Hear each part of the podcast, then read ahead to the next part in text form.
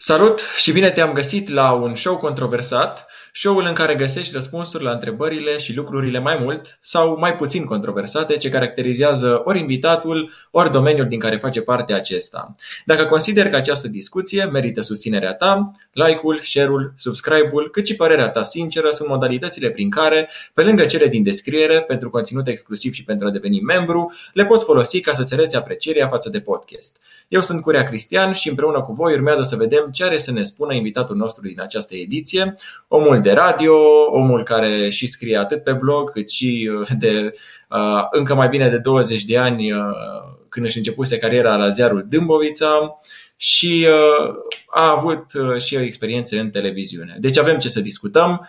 Omul despre care vorbesc este, bineînțeles, Bogdan Ciuclaru. Salut Bogdan și îți mulțumesc că ai acceptat invitația la un show controversat. Salut Cristian, îi salut și pe urmăritorii tăi.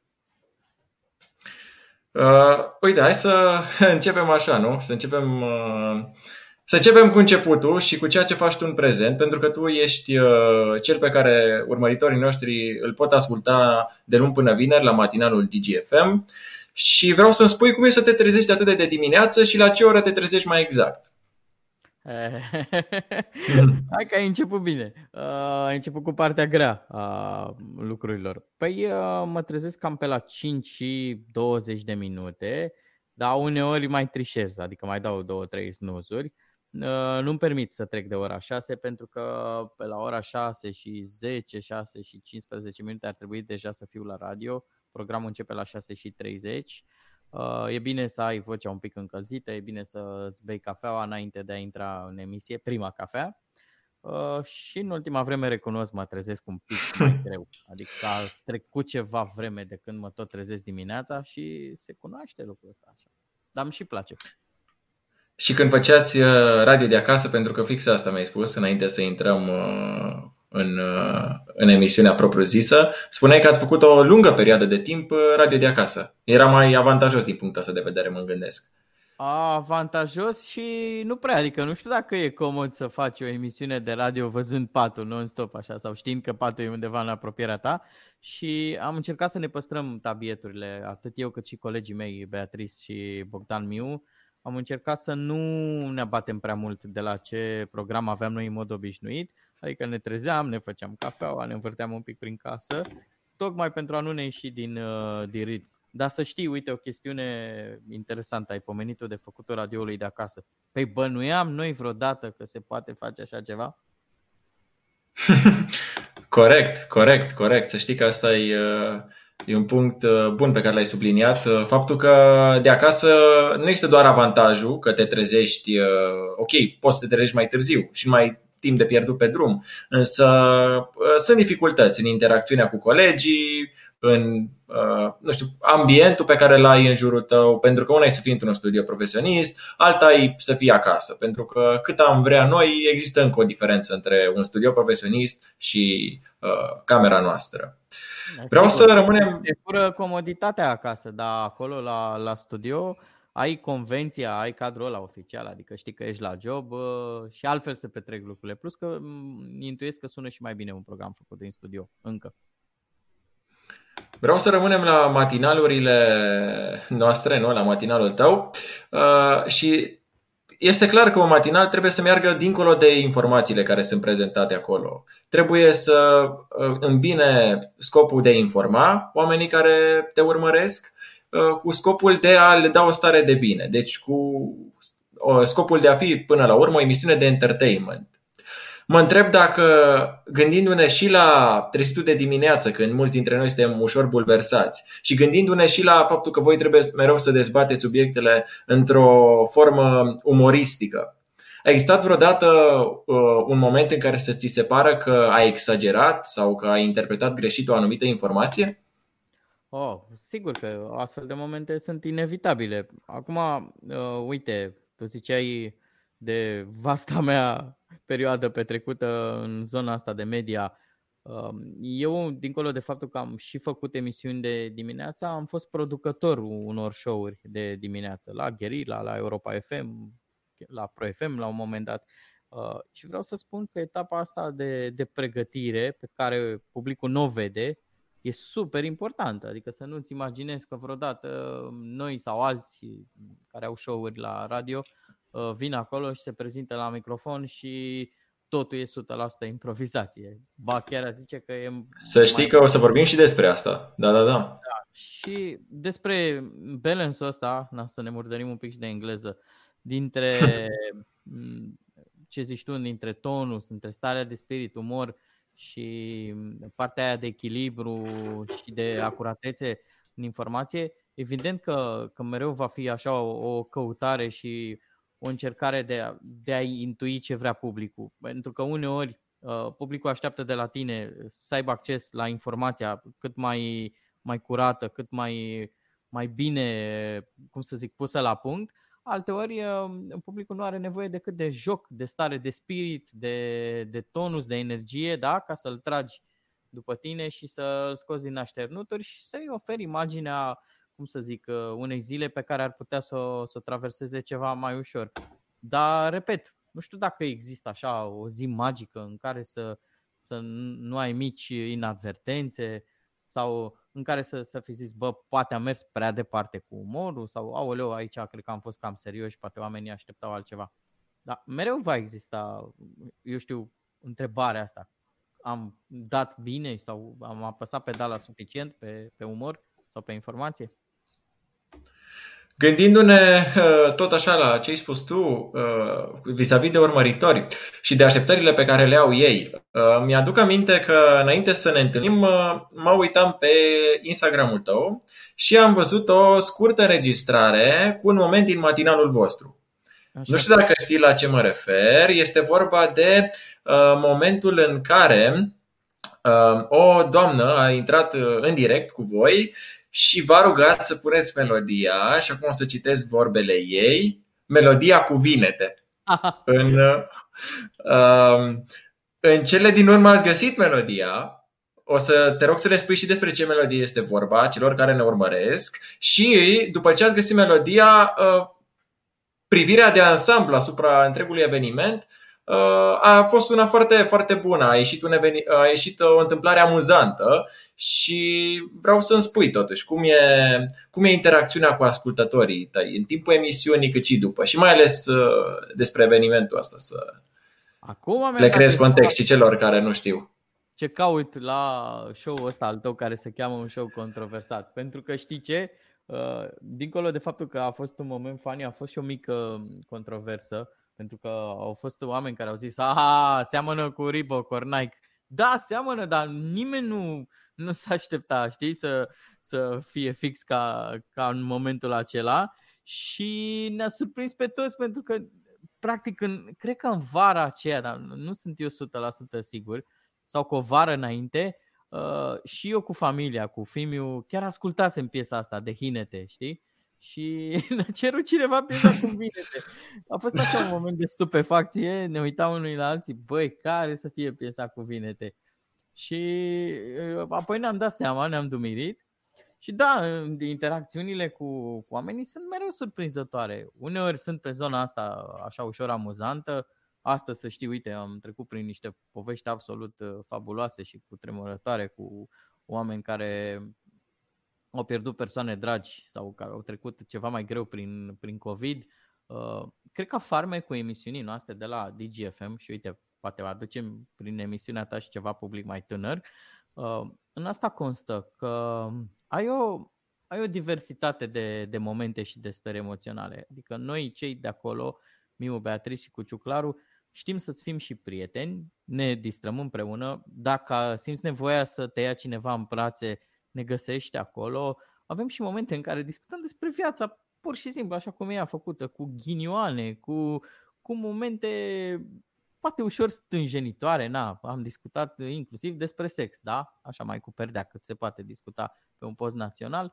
Uh, viața, cu toate aspectele ei, uh, cum să zic, e subiectul principal al unei emisiuni de dimineață la radio. Și mă gândesc că în toată situația asta de uh, momente în care ați împărtășit voi anumite lucruri, momente în care v-au împărtășit ascultătorii anumite lucruri, ați râs, ați plâns, au existat momente și uh, în care ați dezbătut și chiar ați fost în contradictorie, adică e un amalgam de uh, întâmplări într-o ediție. Uite, uh, față de alte, intrăm așa pe o parte ceva mai de dirigenție și mai tehnică. Radio a fost așa un parcă a anticipat venirea internetului, că oferă destul de rapid posibilitatea ca receptorul să-ți întoarcă mesajul, să intervină în comunicare, da? Uh, radio e foarte permisiv din punctul ăsta de vedere al interactivității. Și publicul e o componentă importantă, adică chiar și un, un subiect îl poți recalibra. Uh, imediat poți să iei opinia, opinia ascultătorilor. E un, e un avantaj al acestui tip de suport. Ăsta e și motivul pentru care momentan radio ăsta pe FM și radio în formatul lui tradițional n-a dispărut încă. O, o, oferim interactivitatea. Uh, eu zic că în matinalul ăsta pe care îl facem acum e, e o doză foarte bună și echilibrată de interactivitate și am reușit, îți spuneam că am mai lucrat și cu alte echipe, am reușit să le câștigăm încrederea oamenilor. Adică, ok, sunt topicurile politice, unde relația e ceva mai rece, vin oamenii și spun părerea. Dar noi avem niște povești fabuloase, adică vin oameni și îți povestesc despre niște lucruri extraordinare, nu știu, cum au fost pedepsiți de părinți sau uh, cum încearcă să îi determine pe copii să mai plece de acasă ca să petreacă și câteva clipe pe romance. Deci, asta e un lucru care să câștigă în timp și e mare lucru, adică noi încercăm să îl ținem și în favoarea noastră a programului, dar și în favoarea celorlalți care ascultă. Ai fost vreodată pus în situația în care să ai uh, în studio sau, mă rog, de la distanță invitați cu care să nu vrei neapărat să discuți, să nu rezonezi neapărat cu ei? Da, și cred că am făcut și greșeala de a mă enerva peste măsură sau de a fi un pic nepoliticos. Și cu această ocazie cred că ar trebui să-mi reconsider așa un pic niște, niște ieșiri. Uh, în esență, știi cum e, radio e a doua noastră casă. Nu prea invităm decât oameni pe care îi dorim acolo. Iar în momentul în care simțim că ei întrec măsura, că sunt nepoliticoși sau spun neadevăruri, încercăm să-i sancționăm, dar mm, trebuie tact. Asta uh, e un lucru care se învață. Poți avea și zile mai proaste în care, uh, nu știu, te iei pur și simplu la harță și unii ascultători pot considera acest detaliu extrem de spectaculos, alții pot considera lipsă de profesionalism, uh, lipsă de flair, poate chiar și de bun simț. Câte vreme, uh, la noi majoritatea telefoanelor din partea invitaților sau atunci când vin invitați, sunt lucruri agreate, sunt lucruri puse la punct. Da? Nu poți să vii și să, să te superi. Adică nici noi, uh, și noi avem grijă să nu îi supărăm, și probabil nici ei nu vin cu capsa pusă. Recent uh, ai făcut o postare pe mai multe rețele de socializare uh, în care vorbeai despre audiențe și, mă rog, mulțumesc întregii echipe și erai foarte fericit vis-a-vis de ele. Vreau să te întreb dacă te influențează audiențele pe care le faceți. Mm, da, pe orice om din media cred că îl influențează la TV situația e un pic diferită pentru că audiențele vin zilnic și își re, reașează programul în funcție de aceste cifre, de ratingurile, celebrele ratinguri.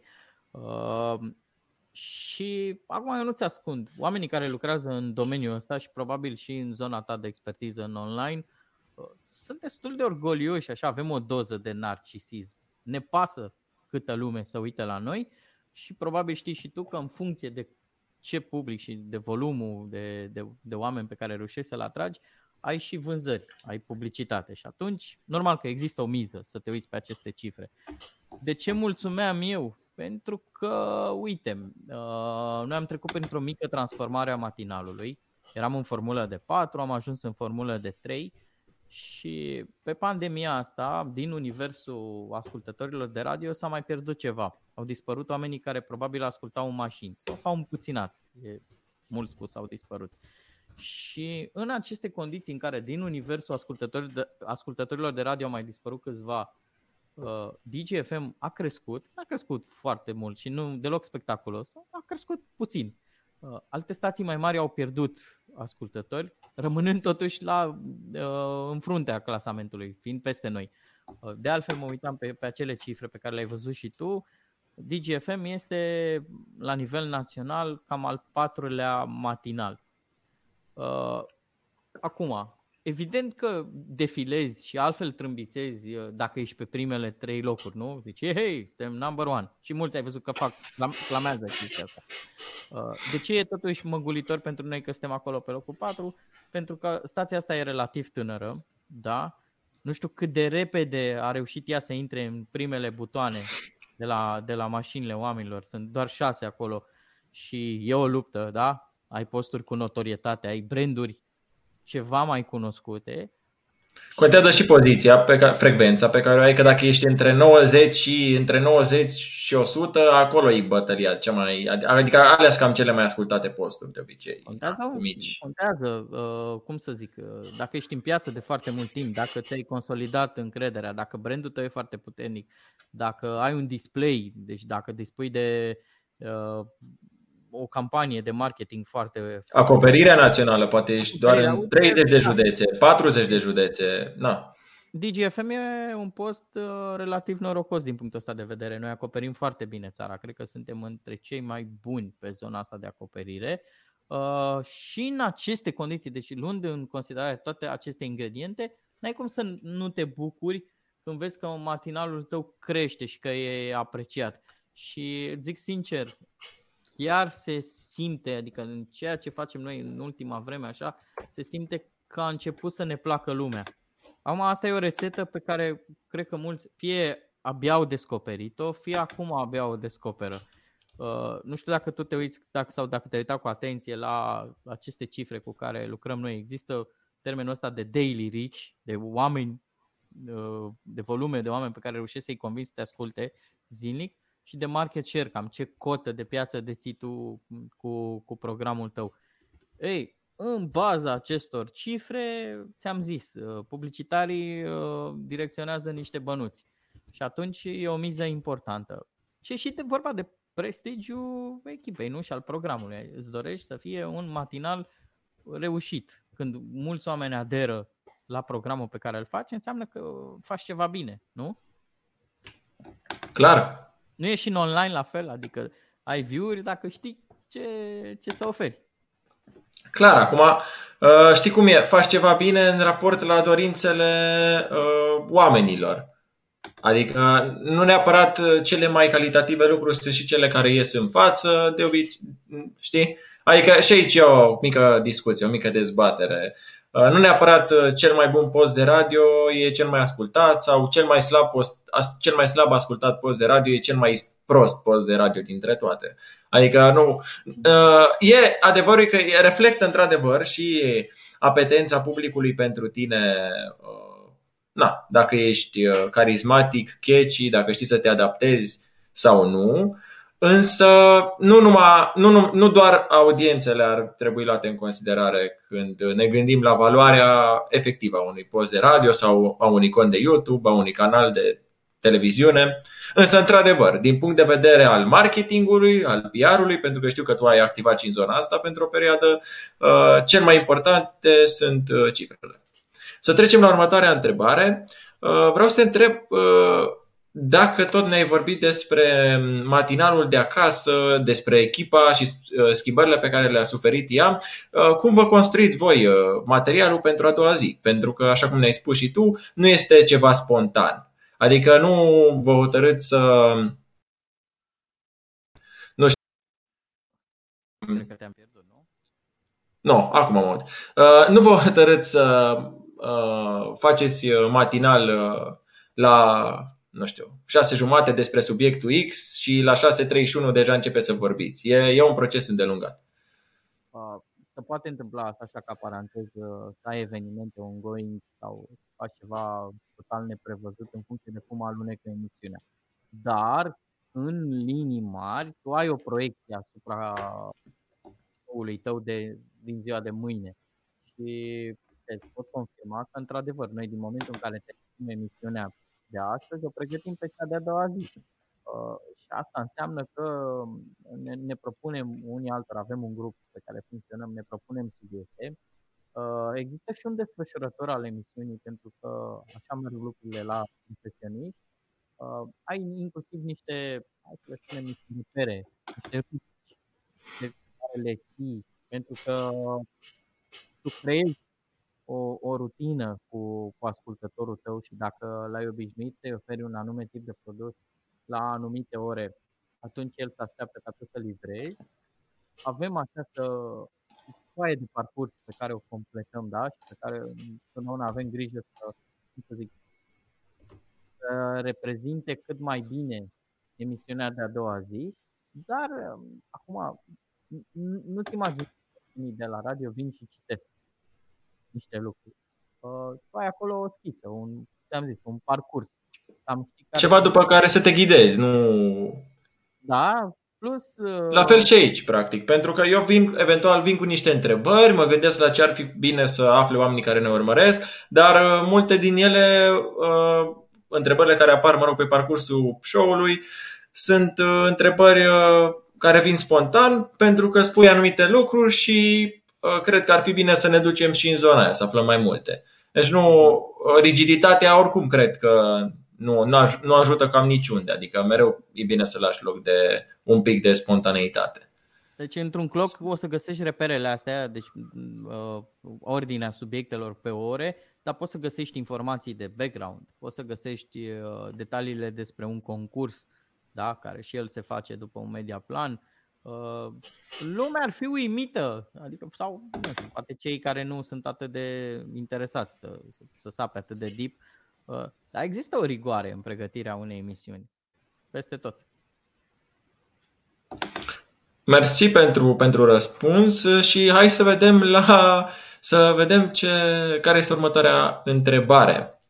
Vreau să vă întreb, știind că sunteți o echipă foarte numeroasă, Uh, dacă ați avut momente în care să aveți anumite neînțelegeri, uh, fie că au fost în timpul emisiunii, fie că au fost după emisiune și dacă le-ați gestionat și cum le-ați gestionat. Mm, există, da, pentru că suntem persoane și personalități diferite. Uh, nu cădem mereu de acord pe, pe unghiurile în care trebuie să ne poziționăm în anumite subiecte. Cred că aici ar avea de câștigat publicul cel mai mult, pentru că acolo unde există dispută și unde sunt două tabere, uh, ai șanse mai mari să prinzi uh, și din diversele categorii de public, da? Adică sunt unii care văd situația alb, alții negru, alții zic că e gri. Și atunci uh, eu zic că e în beneficiu show-ului când nu merge toată lumea, nu cântăm toți aceeași melodie. Dar dispute de-astea așa, de adevăratele, certuri... Personale, da, să zic așa. Nu, nu mi-amintesc să fi fost, sincer. Uh, nici alea nu sunt așa de speriat în lumea adulților, pentru că de obicei din, din dispute de cele mai multe ori se încheagă prietenia. Adică dacă ai cu cineva o, o răfoială serioasă, fie te separi definitiv de acea persoană, fie să se consolidează un pic lucrurile, pentru că știi cu ce fel de nucă, cât de tare e nuca de, de lângă tine. Na. Cât despre uh, tine, dacă ar fi să ne gândim așa, uh, ai avut vreun moment în care să-ți spui că, băi, ce am făcut acum n-a fost tocmai etic? Adică momente în care să ți se pară că n-ai, ai făcut lucruri pe care să nu le fi considerat uh, etice? N-aș spune lucrul ăsta. Uite, acum, fără falsă modestie, eu mă consider un norocos uh, pentru că la venirea mea aici în București, eu am avut parte de poate cea mai bună pregătire în zona asta de radio. Uh, eu, din, după cei șapte ani de acasă, îi pot adăuga oricând și pe cei șapte ani de la Gherila. Uh, nu m-am ferit să-i, să-i pun acolo și să-i consider încă pe cartea mea de vizită ca fiind util, pentru că acolo am învățat destul de bine ce înseamnă să ai un filtru personal uh, și am cam învățat regulile astea de bun simț, inclusiv cele de care țin de, de jurnalism. Evident, e posibil să fi făcut greșeli, dar mai degrabă greșeli de, nu știu, carențe de, de cultură generală, să nu fi stăpânit vreun subiect foarte bine. Da? Aici e o chestiune, da?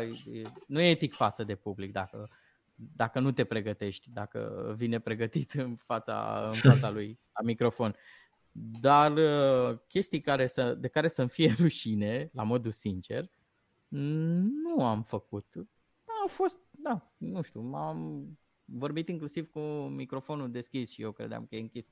Dar astea le consider așa, niște greșeli din care toată lumea are de învățat.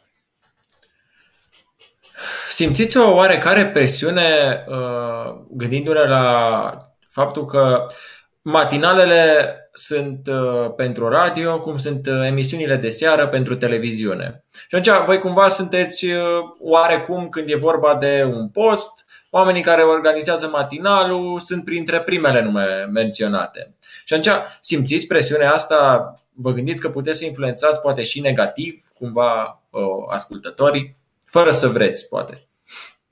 Mm, nu, ar, ar fi un pic ridicol și ar fi, zic eu, ipocrit să te plângi de presiune. Pentru că, în general, toți oamenii pe care îi cunosc eu că au avut la un moment dat uh, de, de făcut programul ăsta de dimineață, păi iubesc meseria asta, adică eu cred că sunt absolut disperați de, după ideea de radio. Uh, în matinal să zicem că e un pic mai multă atenție pe tine din partea publicului și să ai avea șanse să prinzi ceva mai multă lume da, în, în audiență, dar uh, nu știu dacă cineva se teme că ar putea să influențeze negativ. Mai degrabă, cred că lupta e cu somnul, cu viața, cu compromisurile pe care le faci în legătură cu ieșitul la bere. Uh, sunt niște părți din viața ta pe care le cedezi în favoarea acestui tip de program. Dar uh, eu personal, uite, eu am fost așa prin diverse posturi de radio și înainte să ajung la programul ăsta, când veneam la muncă, și era în desfășurare matinalul, da? indiferent de oamenii pe care erau acolo la, la microfon, care erau realizatori, mă, eu îi sorbeam din priviri. Deci nu vrei să știi cu ce ochi mă uitam la oamenii care făceau show de dimineață. Uh, sunt, în general, oamenii, dar nici nu e frumos să spui, dar de obicei stațiile așează pe, pe postul ăsta uh, oamenii cei mai potriviți. Uite, e bună expresia asta da? Dacă sunt acolo dimineața, înseamnă că e ceva. Au ceva de, de spus și de făcut. Și că pot da tonul și începutul zilei, nu? Pentru da. cei care urmăresc. Vreau să te întreb dacă se simte pandemia în uh, interacțiunile pe care le aveți voi între voi și voi cu invitați, cu, nu doar cu invitații, cât și cu ascultătorii. Uh-huh. Invitații în studio, de exemplu, strict uh, în povestea asta uh, au fost ceva mai, mai puțin în acest an și cum ar fi să nu se simtă? E topicul care ne-a, ne-a bulversat efectiv viața. Cred că la un moment dat mi-e teamă să, nu fi, să nu-i fi sufocat noi pe oameni cu, cu pandemia. Pentru că de la făcutul radioului de acasă, de la muncitul de acasă, până la ieșitul cu mască, fără mască, vaccin, ne vaccinăm, nu ne vaccinăm. Uh, uh, am discutat cu oameni care au ajuns în spital, da? la început era o necunoscută pentru toată lumea, îți dai seama. Deci uh, am trecut prin pandemia asta, am luat-o în plin, toți. Așa cum au luat-o oamenii obișnuiți, cred că așa am luat-o și, și noi la radio. Era, era culmea să, să fie altfel. Să ne fi făcut că nu există. Credeți cumva că, nu știu, televiziunile și posturile de radio au exagerat uh, cu exact ceea ce spuneai și tu, cu pandemia în vederea ex- explicării și povestirii despre ea și a uh, furnizării atâtor și atâtor știri despre această pandemie către oameni? Credeți că a fost prea mult cumva pentru ei și s-au simțit, exact cum spuneai și tu, oarecum uh, uh, pur și simplu uh, obosiți de atâta și stresați de atâta informație venită din partea acestor e riscant. Uh, instituții. Da, știu, ce, știu unde bați. E riscant să spui lucrul ăsta pentru că aici, să știi, s-a resimțit foarte mult uh, un beneficiu sau o, o, o caracteristică a a presei tradiționale, mă refer aici la radio, televiziune și ce a mai rămas din presa scrisă, deși și online nu a intervenit, s-a, uh, s-a manifestat acut nevoia acestor instrumente de a ajuta, da? de a fi în serviciu publicului.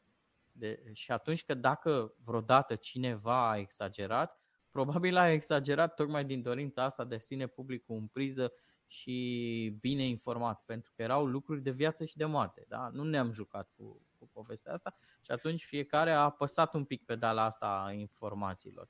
Uh, evident că ce venea dinspre televiziuni sau dinspre radio uh, nu era ușor de digerat. Să auzi în fiecare zi câți morți sunt, pe unde sunt, că boala e nemiloasă, îți stai un pic așa din, uh, din elan și era un pic în contradicție cu ce ar fi trebuit de fapt să facă, să zicem, un show de, de dimineață.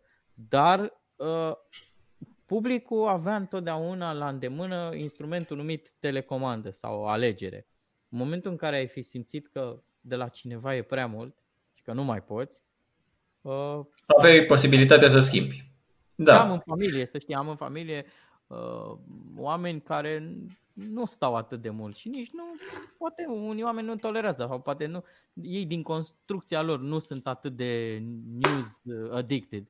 Și atunci au, chiar îi invidiez uneori că ei reușesc să migreze în niște zone de astea, așa, au refugiu în filme, în programe de astea așa neutre, de fine living. Mhm, da, da, da.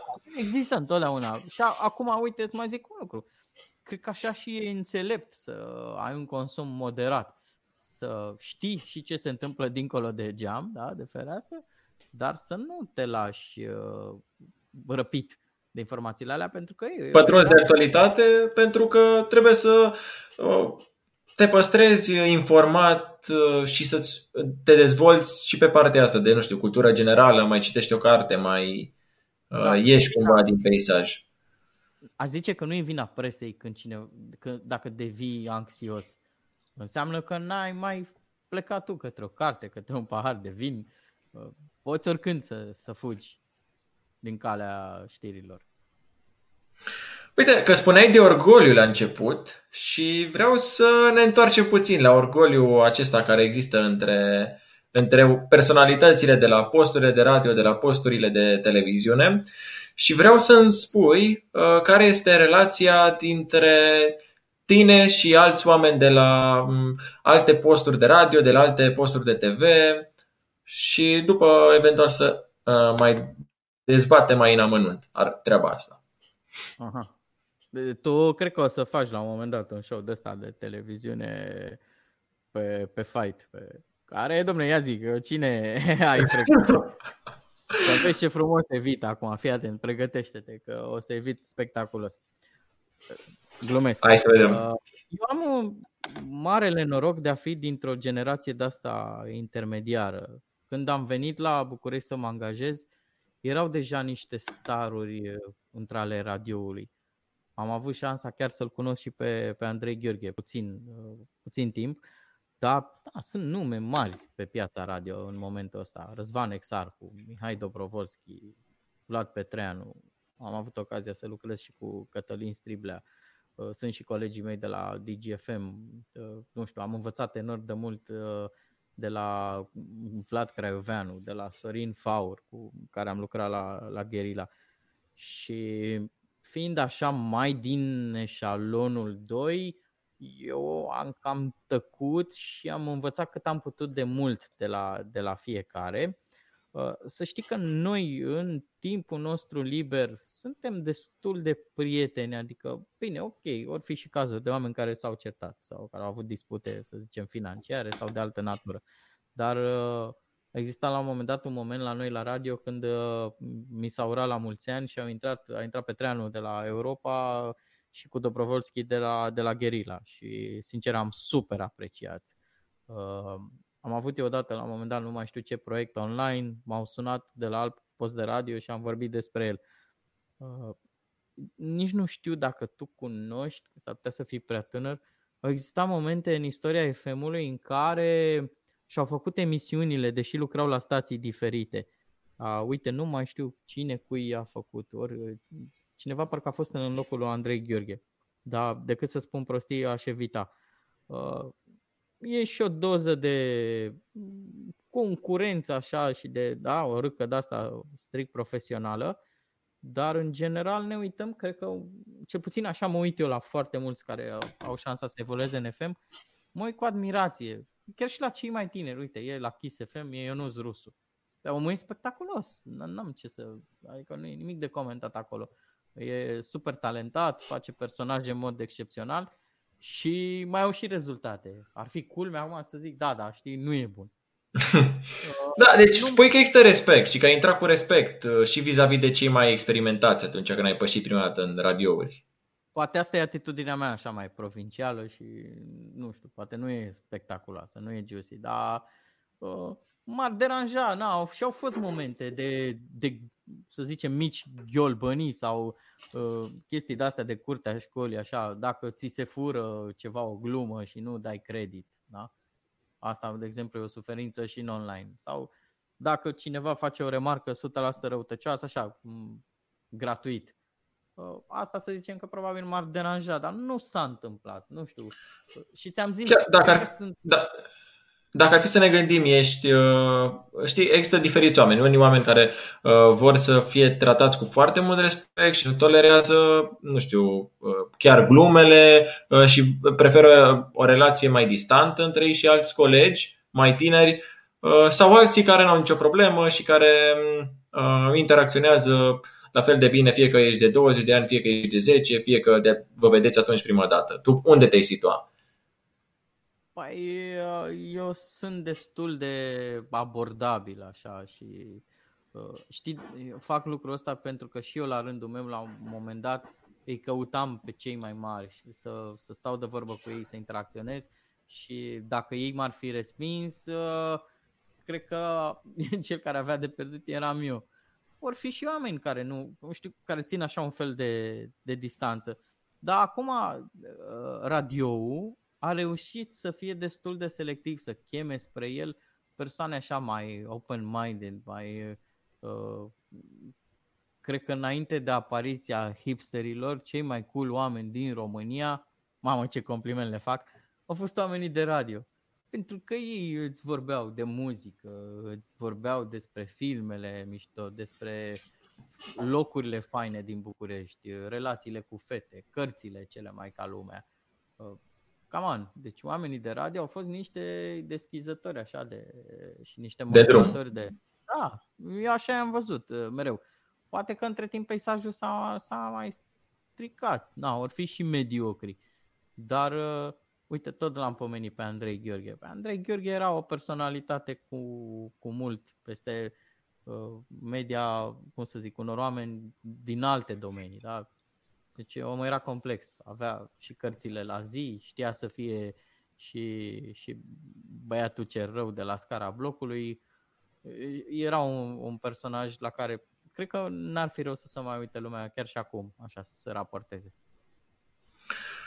Unele din uh, lucrurile pe care le uh, dezbateți în emisiune și despre care glumiți uh, vin și din online. Și vreau să te întreb, vedeți online-ul ca pe o sursă de inspirație sau ca pe un adversar?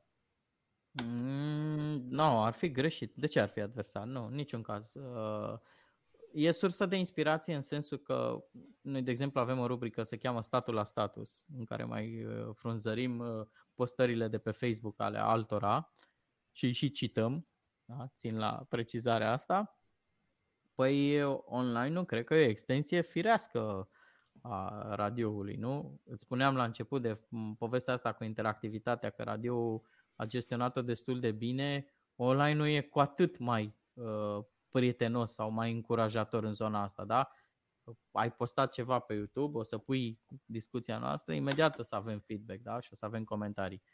Uneori, uh, online-ul e mai permisiv, poți să ai în timp real, da? Uh, comentarii și le poți răspunde Asta e o calitate senzațională a online-ului.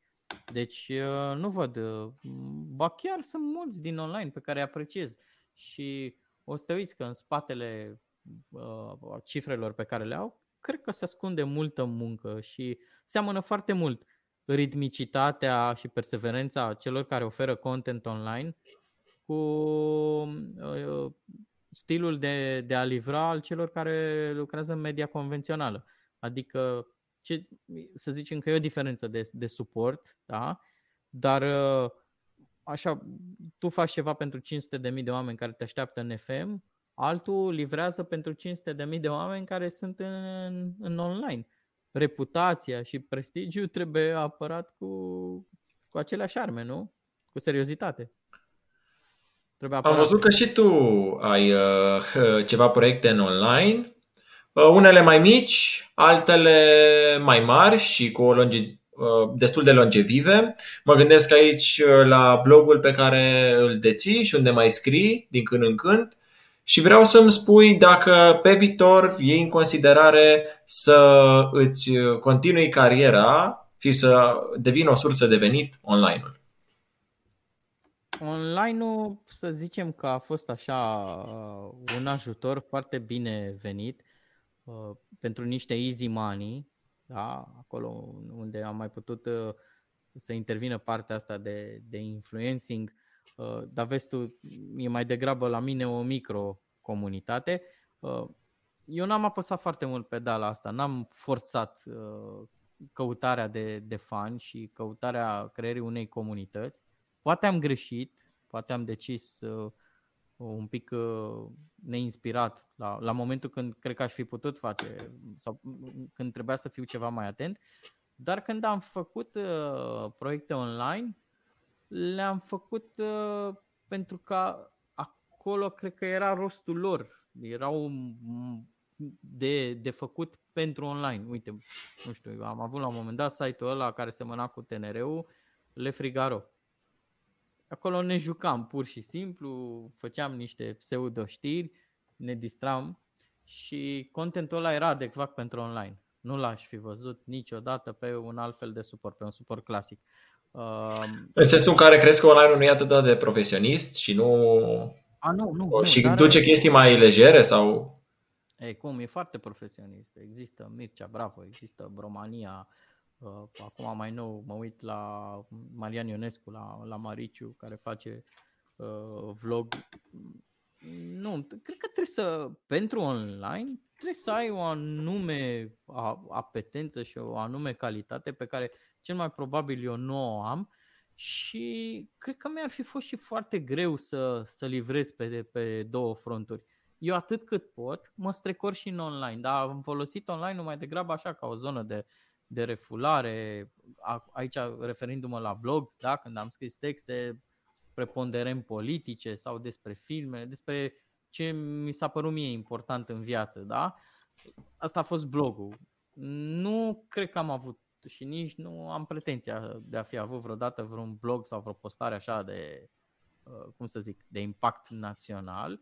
Uh, mai degrabă mi-a gâdilat orgoliu când am dat ceva uh, ca lumea pe Facebook și a fost preluat în media națională, vezi tu, noi tot, și o să observi la mine că sunt eu așa mai mic, dar sunt bătrân. Tot la presa tradițională mă raportez. Nu știu de ce ni se pare nou succesul de acolo mai, mai important, dar evident că și celălalt e. Dar pe ălalt nu l-am cunoscut. Nu cred că am avut ceva de un milion de view-uri. Că atunci m-aș fi lăudat, aș fi zis, hei, te învăț eu cum e cu online-ul. Crezi că sunt și alte uh, așteptări ale oamenilor din online? Dacă față de a, a, nu știu, a unui om care se uită la o emisiune de radio, la o emisiune de TV, crezi că diferă și din punctul ăsta de vedere cele două? Nu, nu sunt așteptări, dar uh, frecvența cu care eu mă duc la radio și livrez acolo emisiuni, cred că și seriozitatea pe care o aplic acolo, cred că a, a, aia ar fi trebuit să să se reflecte și în, uh, în online, dacă luam la fel de în serios. Păi, uh, uite, eu am făcut la un moment dat social media pentru niște clienți foarte mari. Unii dintre ei uh, internaționali și cu reputație.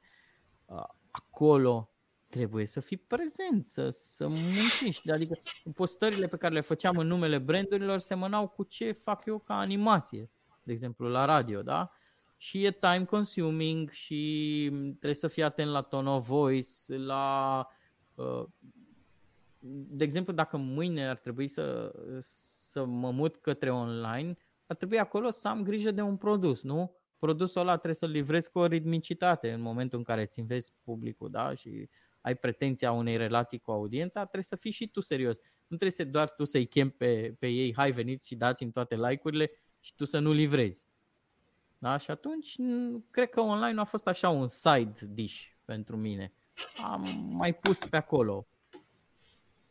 Exact când mă gândeam la experiența ta pe social marketing, social media, din punctul ăsta de vedere, uh, ai adus o vorba despre acest subiect și uh, vreau să te întreb, uh, pentru că eram foarte curios. Știi că între unii jurnaliști circulă ideea acum că să lucrezi pentru un brand și să te duci pe parte de PR la o firmă e ca și cum ai face un pact cu diavolul. Cum era pe vremuri situația între actori și televiziune. Actorii care mergeau la televiziune erau considerați cumva inferiori, cumva după bani, nu aveau același prestigiu ca cei din teatru. Asta mă rog, bineînțeles, în opinia unora. Vreau să te întreb pe tine dacă nu știu, ce părere ai despre vorba asta, cumva despre percepția asta? Te referi la cei care au reputație, adică au și o super notorietate așa? De... Mă, refer în, mă refer în general, știi, adică uh, switch-ul ăsta de la jurnalism, care e văzut cumva mai nobil, deși cu mai puțin bani, către uh, PR, la o, na, câștigi mai bine, dar să nu poți să-ți faci la fel de bine pasiunea. Acum, e foarte important uh, momentul în care uh, migrezi între cele două zone, într-un fel să semnalezi, să se știe. Adică să nu pretinzi că mai ești în tabăra jurnaliștilor dacă ești în spatele unui client și tot așa.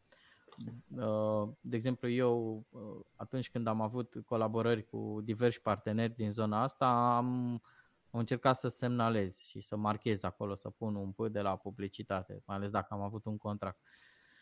Acum, despre lucratul cu branduri, din punctul meu de vedere, etapa asta a vieții a fost în folosul meu că mi-a ajutat să-mi dezvolt eu alte skill-uri și probabil am fost și într-o etapă în care mă gândeam poate nu radio e calea pe care trebuie să o urmez, poate trebuie să mă apropii mai mult de publicitate. Și oricum, Asta era un vis de-al meu încă din timpul facultății. Aveam de gând să lucrez la un moment dat într-o agenție de publicitate. Era mirajul ăsta. Uh, le-am și vorbit de altfel unor studenți la un moment dat despre ce credeam eu că se face într-o agenție și ce am ajuns să fac. Asta e altă discuție. Mm, de ce? Nu, cu cât e un om mai, mai competent și mai versatil, eu l-aș lăuda și l-aș aplauda. Uh, n-a fost și cazul meu, adică gen eu în publicitate nu cred că am făcut prea mulți puriși pe acolo, că nu am luat niciun premiu, am colaborat și eu așa, la, mi-am adus aportul la diverse proiecte, sunt mândru de niște detalii, dar n-aș flutura un steag cu mamă ce uh, senzație am făcut eu în zona publicității. Da, e bine să-ți completezi uh, skill-urile. Eu am fost la un moment dat, de exemplu, am încercat și varianta mai corporate, așa, am fost la un client, uh, îi țineam pagina de Facebook și am fost acolo la întreprindere, cu cartela, cu uh, masa de prânz. Mi-a prins foarte bine, am văzut o lume. De exemplu, acum eu pot să vorbesc la radio despre genul ăsta de experiență pentru că am trăit-o. Sursă de inspirație. Da, și uite, am o recomandare nu prea e, nu se cade acum, mai ales tinerii acceptă din ce în ce mai greu sfaturi. Dar a, dacă cineva, de exemplu, ar vrea să uite în gura mea și să mă asculte, i-aș sfătui pe mulți să încerce, pentru că ce? Te completează fiecare experiență, fiecare job. Acum nu ai nici ca pe vremuri să stai încremenit 10 ani. Fiecare experiență îți va aduce cu siguranță beneficii dacă ești deschis și dacă iei un pic în serios uh, lucrurile mie mi-a prins bine să, să mă duc și către zona asta, așa, a colaborării cu, cu diversi clienți. Pe păi ce? Uh, clienții nu caută fix ce căutăm și noi, nu caută tot audiență, tot public. Da? Sunt oarecum în marja meseriei. Și te întreb acum dacă pentru tine uh, sunt mai importanți uh, banii sau mai importantă ideea proiectului sau proiectul în sine.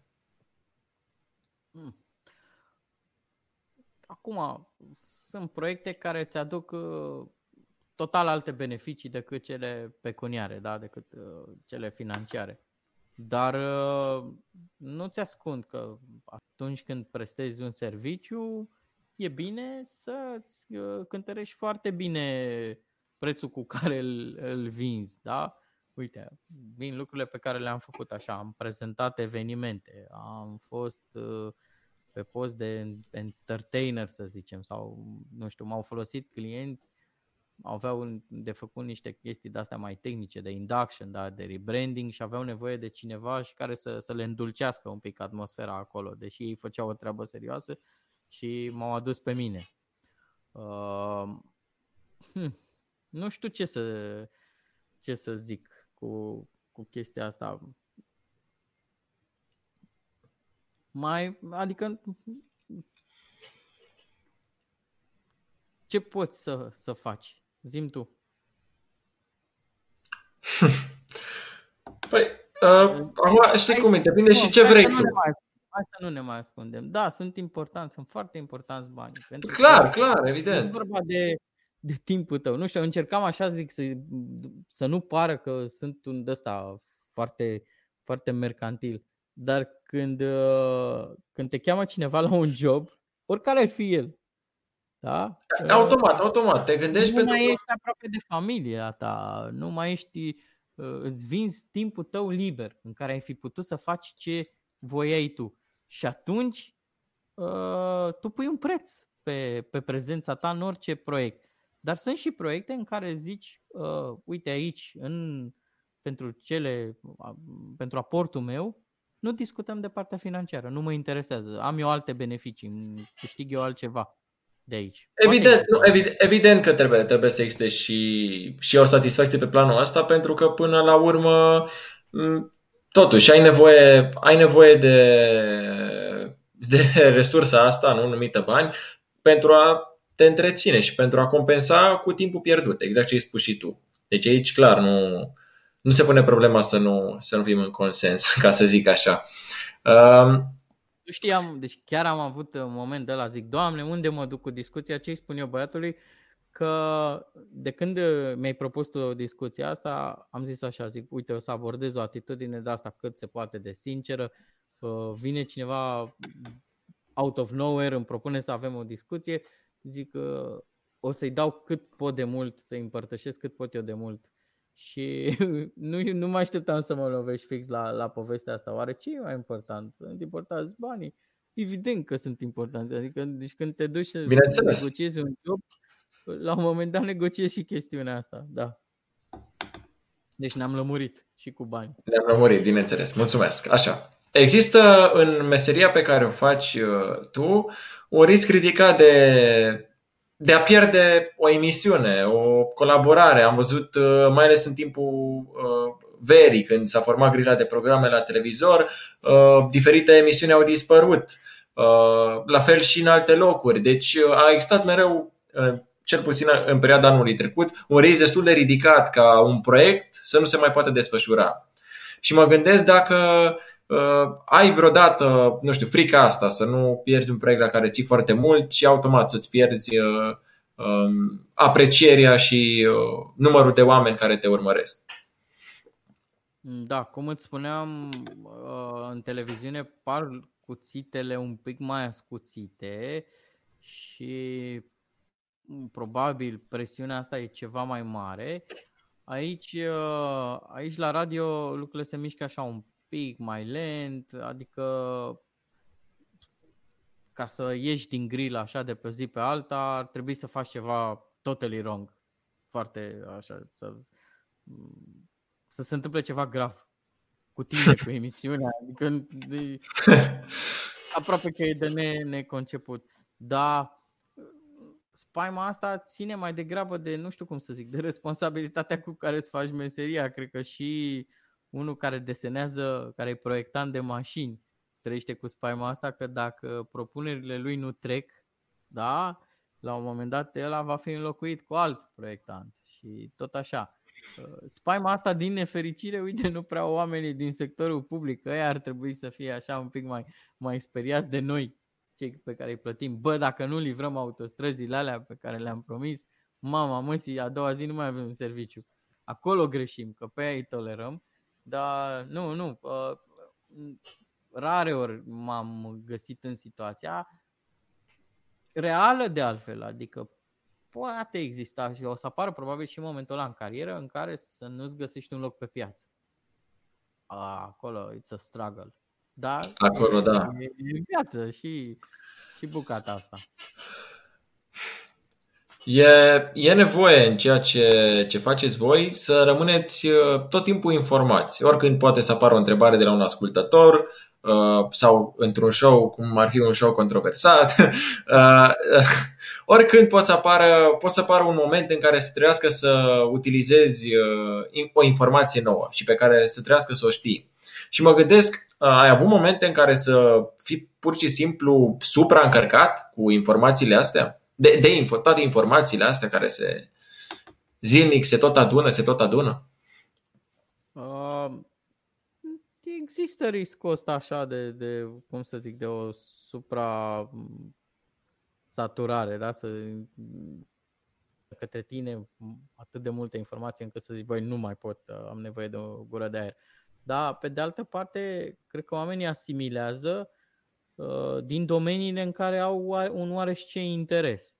Adică nu văd pe cineva zicând, băi, nu mai pot cu știrile despre fotbal și nu mai pot să vorbesc despre fotbal decât dacă, nu știu, poate să au băi, o plăcere sadică, așa, de gen de a uh, uh, încerca să asimileze ceva ce nu, de altfel nu digeră. Prin urmare, informațiile pe care le, le iei și tu din alte, din alte părți sunt cele care te interesează și pe tine. Și cred că așa se construiesc uh, personajele. Nu știu, unul va vorbi despre Formula 1 destul de des și tu vei simți în el o pasiune pentru motoare, pentru viteză și te vei raporta la el. El este, ia uite mă, e, e la care e cu Formula 1, se pricepe. Așa că, nu știu, nu există riscul ăsta să te supra încarci, să iei foc ca să, ne, ca să începem cu. Adică să ne referim la începutul tău Așa, de carieră. Da. da, să începem emisiunea, să începem emisiunea. Da. 55 de minute. Da. până acum, a, a, tu credeai că se înregistrează până acum? A, nu, nu, nu, nu, asta doar am vrut să văd dacă e ok, dacă știi. Am vrut să testez întrebările. Acum vine. Asta e da, da, da, acum dai, dai, uh, dau rec. Uh, nu, ca să, ca să începem, mm, dacă ar fi să ne referim la. Mă rog, să începem cu referințele de la începutul carierei tale, chiar dacă ne apropiem spre finalul uh, de finalul interviului. La asta, la asta mă gândeam, pentru că am spus și la început și acum aș vrea să vorbim mai mult despre cariera ta la început, când erai la ziarul, ziarul Dâmbovița și uh, asta mi s-a părut interesant că ai păstrat în continuare obiceiul de a scrie articole. Uh, în continuare scrii, deși mai rar, pentru blogul tău. Vreau să-mi spui cum au fost începuturile uh, în presa scrisă. Era, se întâmpla acest lucru la început de uh, 2002. Da, exista presă scrisă, da, așa este. Mamă, cât de bătrân este ciuclarul.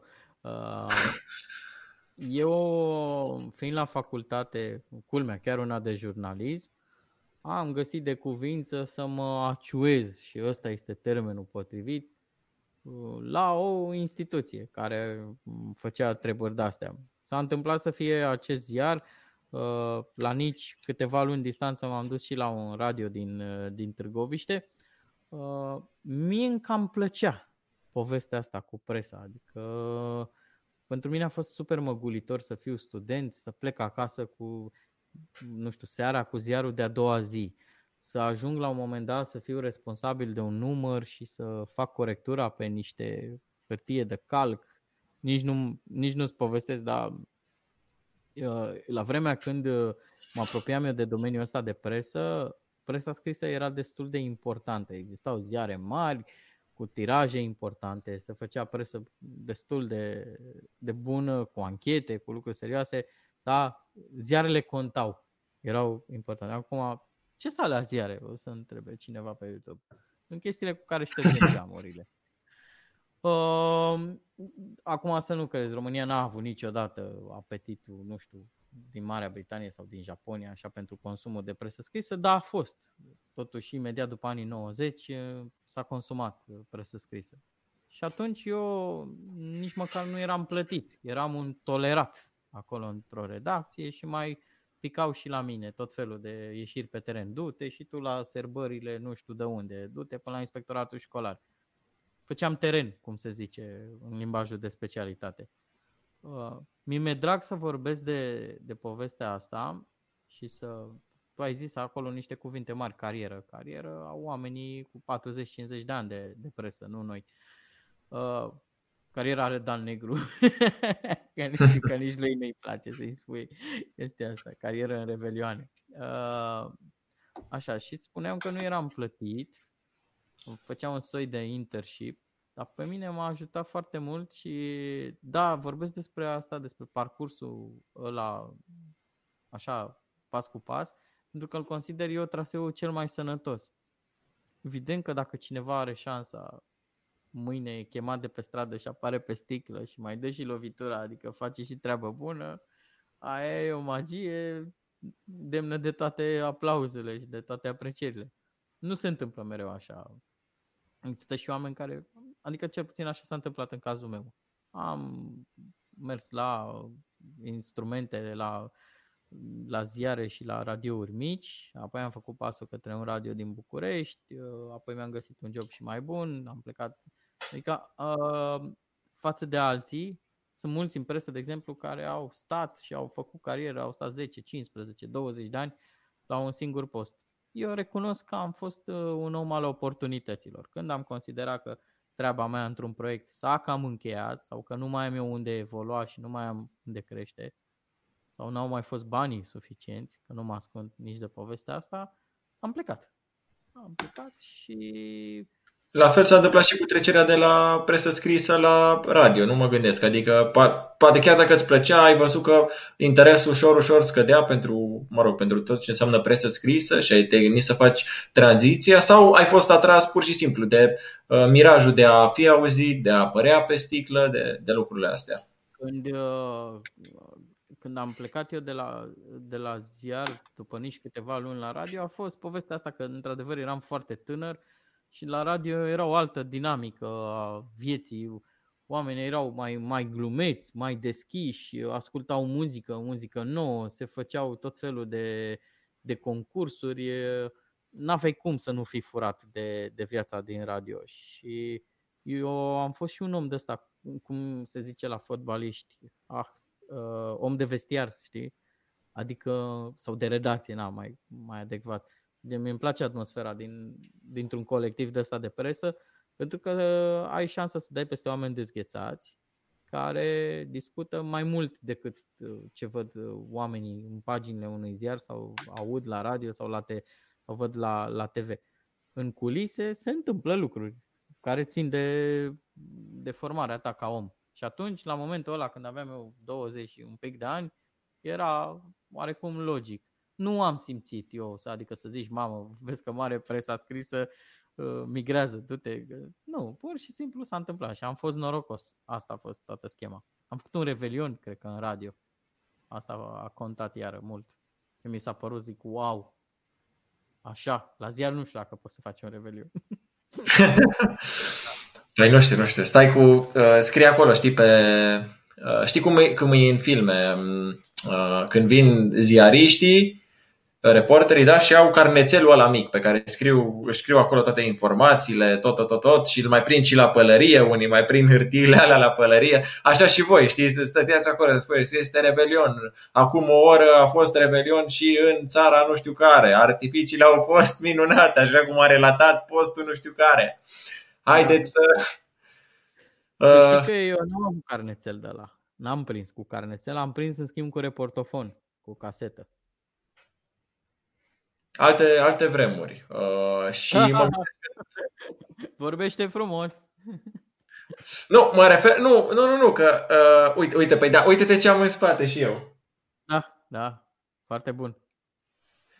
Uh, dar, uite, că spuneai și de culise, de tot ce înseamnă. Mă gândesc că a fost pentru tine fascinant, nu? Adică erai, erai la început, nu, nu știai poate neapărat uh, exact, exact cum e, cum e într-o, într-o redacție, dacă ne referim înainte să ajung la ziarul Dâmbovița și apoi după cum e într-un studio de radio și cred că a fost uh, o perioadă faină pentru tine și te-ai dezvoltat uh, foarte bine. Da, uh, mai e o chestie, știi? cred că e valabilă pentru multe, multe domenii. Nu să te ia nimeni, știi, de o aripă și să spună hai să fac din tine un om mai, mai bun decât sunt eu. Uh, se, și nu e clișeu, se fură meseria asta, adică trebuie să stai pe lângă oameni, să vezi cam ce fac ei, să deprinzi niște, niște lucruri și să încerci. E genul ăla de meserie pe care o înveți făcând-o. Dacă nu, nu practici, nu exersezi, nu faci teren, nu filmezi, nu așa, nu o să te dezvolți prea mult. Nu? Ești mai bun de la un interviu la altul? Simți că ți se întâmplă un improvement? Uh, da, acum știi cum e, eu și încerc să fiu uh, cât se poate de bun la fiecare interviu, că e cumva știi, e și o responsabilitate față de cine te urmărește și parcă faci și față de invitat. Adică Uite, diferența se la, vede. La primele tale interviuri. La primele, primele. Da, păi, clar, clar se vede, se vede o evoluție. Numai și dacă mă gândesc la modul în care se desfășoară la dinamică, totul e mai tehnic, mai știi, înainte era poate puțin mai static și cred că aici cel mai mult am, am reușit să Uh, mă dezvolt. Pentru că uh, și de la primele până în prezent Uh, mereu m-a pasionat și cititul și cititul despre persoana cu care o să mă întâlnesc și atunci am încercat la fiecare persoană să mă străduiesc cât pot eu de mult să acopăr cât mai multe lucruri, știi, ca să nu-mi pară după rău și să zic că, mamă, ce chestie, că am avut, am avut invitat și degeaba, știi, că n-am. Puteam să-l întreb și nu l-am întrebat. Și n-am acoperit-o, a, stai că deja el făcuse și atâtea chestii și eu am vorbit despre cea mai, poate cea mai rapidă chestie dintre toate proiectele lui. Știi, n-am acoperit uh, cele mai mari proiecte.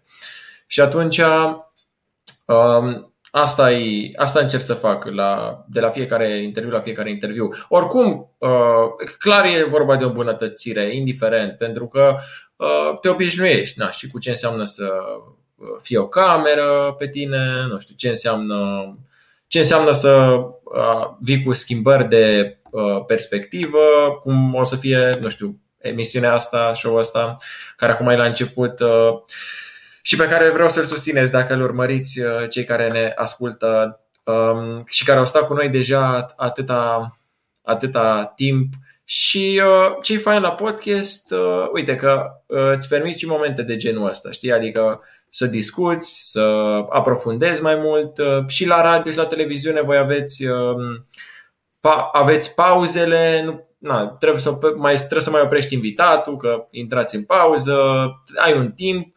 Um, spunea Andy Moisescu tot așa că ei, el face podcasturi și pentru, sau făcea cel puțin în primăvară, în vară, și pentru postul de TV, da, pentru Pro TV și pentru YouTube. Pentru YouTube a pus o înregistrare de o oră, un podcast de o oră, lui plăcea întregul podcast. Numai că pentru televiziune îi se, dădea, îi se dăduse task la momentul respectiv să aibă 8 minute și 30 de secunde în cap. Nici mai mult, nici mai puțin. Deci uh, uh, e, e complicat cum triezi uh, sau cum te manageriezi ca să reușești să scoți cei mai buni de la invitat când e și presiunea timpului. Și că toți suntem la dezvoltare și la improvement și la toate lucrurile astea, vreau să-mi spui uh, cum a fost pentru tine trecerea de la un oraș de provincie la capitală. Pentru că ai spus uh, și de Radio Guerilla, unde um, ai spus că ți-ai făcut cei șapte ani de acasă profesional vorbind. Nu știu dacă ai venit timorat, dacă ai venit uh, cu speranțe mari. Care era starea ta de spirit atunci? Am avut norocul atunci să, să fie o atmosferă foarte, foarte prietenoasă, ca și ca să fie super amabilă. Uh, foarte repede, chiar așa s-au întâmplat lucrurile. Mi-am dat seama că baza o cam aveam, cam știam ce e de făcut și că din momentul ăla n-aveau, n-aveam cum să nu, nu știu cum să zic, să nu încep să, să asimilez ca un burete pentru că erau foarte multe personalități în jurul meu. lucram cu oameni dintr-o dată absolut senzațional, cu Marius Vintilă, cu Călin Gheorghe, cu Vlad Craioveanu și Dobrovolski. La un moment dat era pe acolo și Mihaela Rădulescu. Am avut și în management uh, oameni senzaționali și la știri. Uh, deci uh, nu, n-a, n-a fost nicio asta, cum, nu eram timorat, eram mai degrabă încântat de, de ce mi se întâmplă. Adică am considerat în permanență o super șansă că sunt acolo. Era și unde ăsta se cultiva la acel brand nu neapărat o suficiență, dar o bucurie de a te afla acolo. Adică ți se pare așa o mega șmecherie că ești în echipa aia. Uh, uneori dusă poate prea la extrem, știi, povestea asta, mai ales față de ceilalți. Eram așa un pic cam cu nasul pe sus, dar în inima nu aveam de ce să fiu timorat. Eram încântat, eram bucuros. Dacă am început uh, cu radio, zic să încheiem tot așa, în spiritul ăsta, și să-mi spui uh, cum vă adaptați voi, uh, ascultătorilor, în anul în care tocmai a trecut și, mă rog, în, în continuare, în perioada asta, pentru că glumele, entertainment-ul sunt de multe ori mai facile dacă ne gândim la uh, apetența publicului, da? dacă punem în balanță ceva foarte, foarte serios și inaccesibil cu uh, un show amuzant și care să și furnizeze informații în același timp. Și vreau să te întreb cum faceți voi mixul ăsta între entertainment, ok și informații, dar cu entertainmentul strict pe partea asta să nu, uh, mai ales că sunt, cum ați spus și voi, împărtășiți și povești foarte triste și Uh, sunteți în diverse situații, să nu uh, cumva, nu știu, în contextul actual, să vă păstrați cumva în, într-o limită. Adică, cred că e, e cam, cam ca și mersul pe sârmă, mai ales dacă mă gândesc și la cancel culture și la toate lucrurile care se învârt în perioada asta, entertainmentul poate să fie și o carte riscantă. Da, dar uh, uite cum, cum văd eu lucrurile. Cam asta ar trebui să fie filozofia sănătoasă. Uh, știi cum îți sunt prietenii? Prietenii ăia buni pe care îi suni inclusiv la, la 3 dimineața dacă ai nevoie. Ei, prietenii ăia buni au grijă de tine mm, și în momentele de suferință, da, uh, te sprijină, sunt alături de tine, îi vezi, îi simți că sunt acolo dar de cele mai multe ori sunt uh, și aia care îți ridică moralul, care îți dau pe WhatsApp o glumă bună, o memă, nu cum, cum e acum mai nou. Așa că și în povestea asta cu noi ne tratăm publicul ca fiind prietenul nostru cel mai bun. Da, e foarte important pentru că depindem de el, îți spuneam că ne luăm și salariile în funcție de, de acest public și atunci trebuie să fie relația super onestă dacă noi simțim că avem de discutat și de pus pe masă cu prietenii noștri de dincolo de difuzor un topic serios, va fi un topic serios. Și dacă simțim nevoia că există spațiu de hai să ne destinem, hai să glumim un pic, hai să râdem, hai să, hai să luăm o poză, hai să luăm cea mai cretină întâmplare și să, să o desfințăm sau hai să fim, hai să fim un pic bădărani, să refulăm, hai să, hai să înjurăm niște politicieni. Știi? Bine, cât poți înjura, nu de adevăratele. Să înjurăm așa, cu printre dinți. Uh, putem să facem lucrul ăsta. Totul e să, să plece dintr-o onestitate.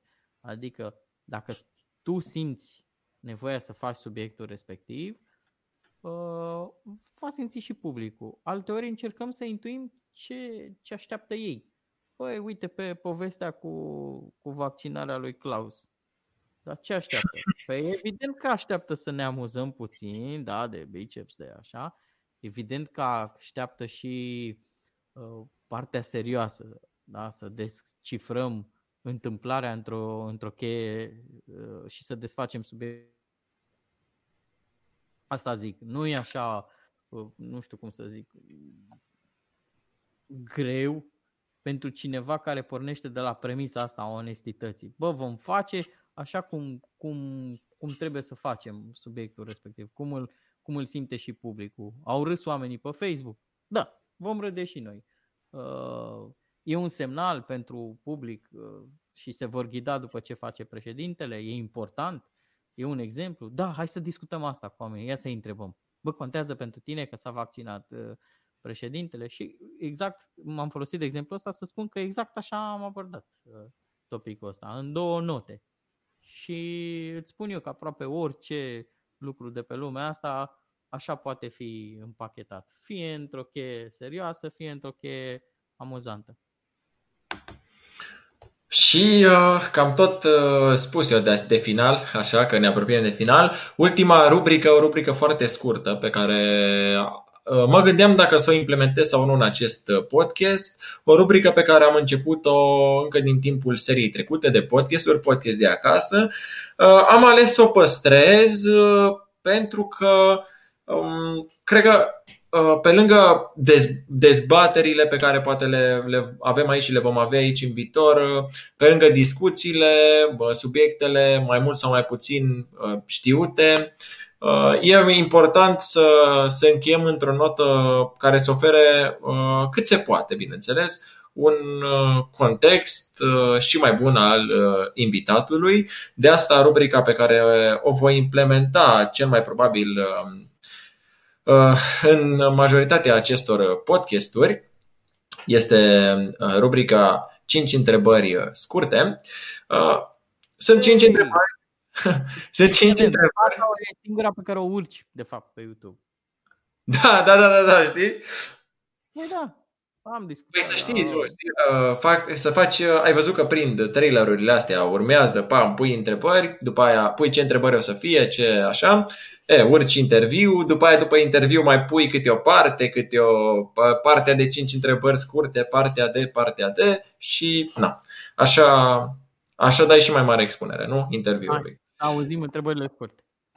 Hai să vedem, da? Care sunt întrebările scurte. Începem cu prima întrebare. În timpul liber îmi place să? Călătoresc. Nu am mai făcut de mult? O călătorie și uh, stai așa să ne... Și n-am mai fost la un meci de fotbal. Mie îmi place să merg pe stadion. Îmi pare rău că? Că nu sunt mai înalt.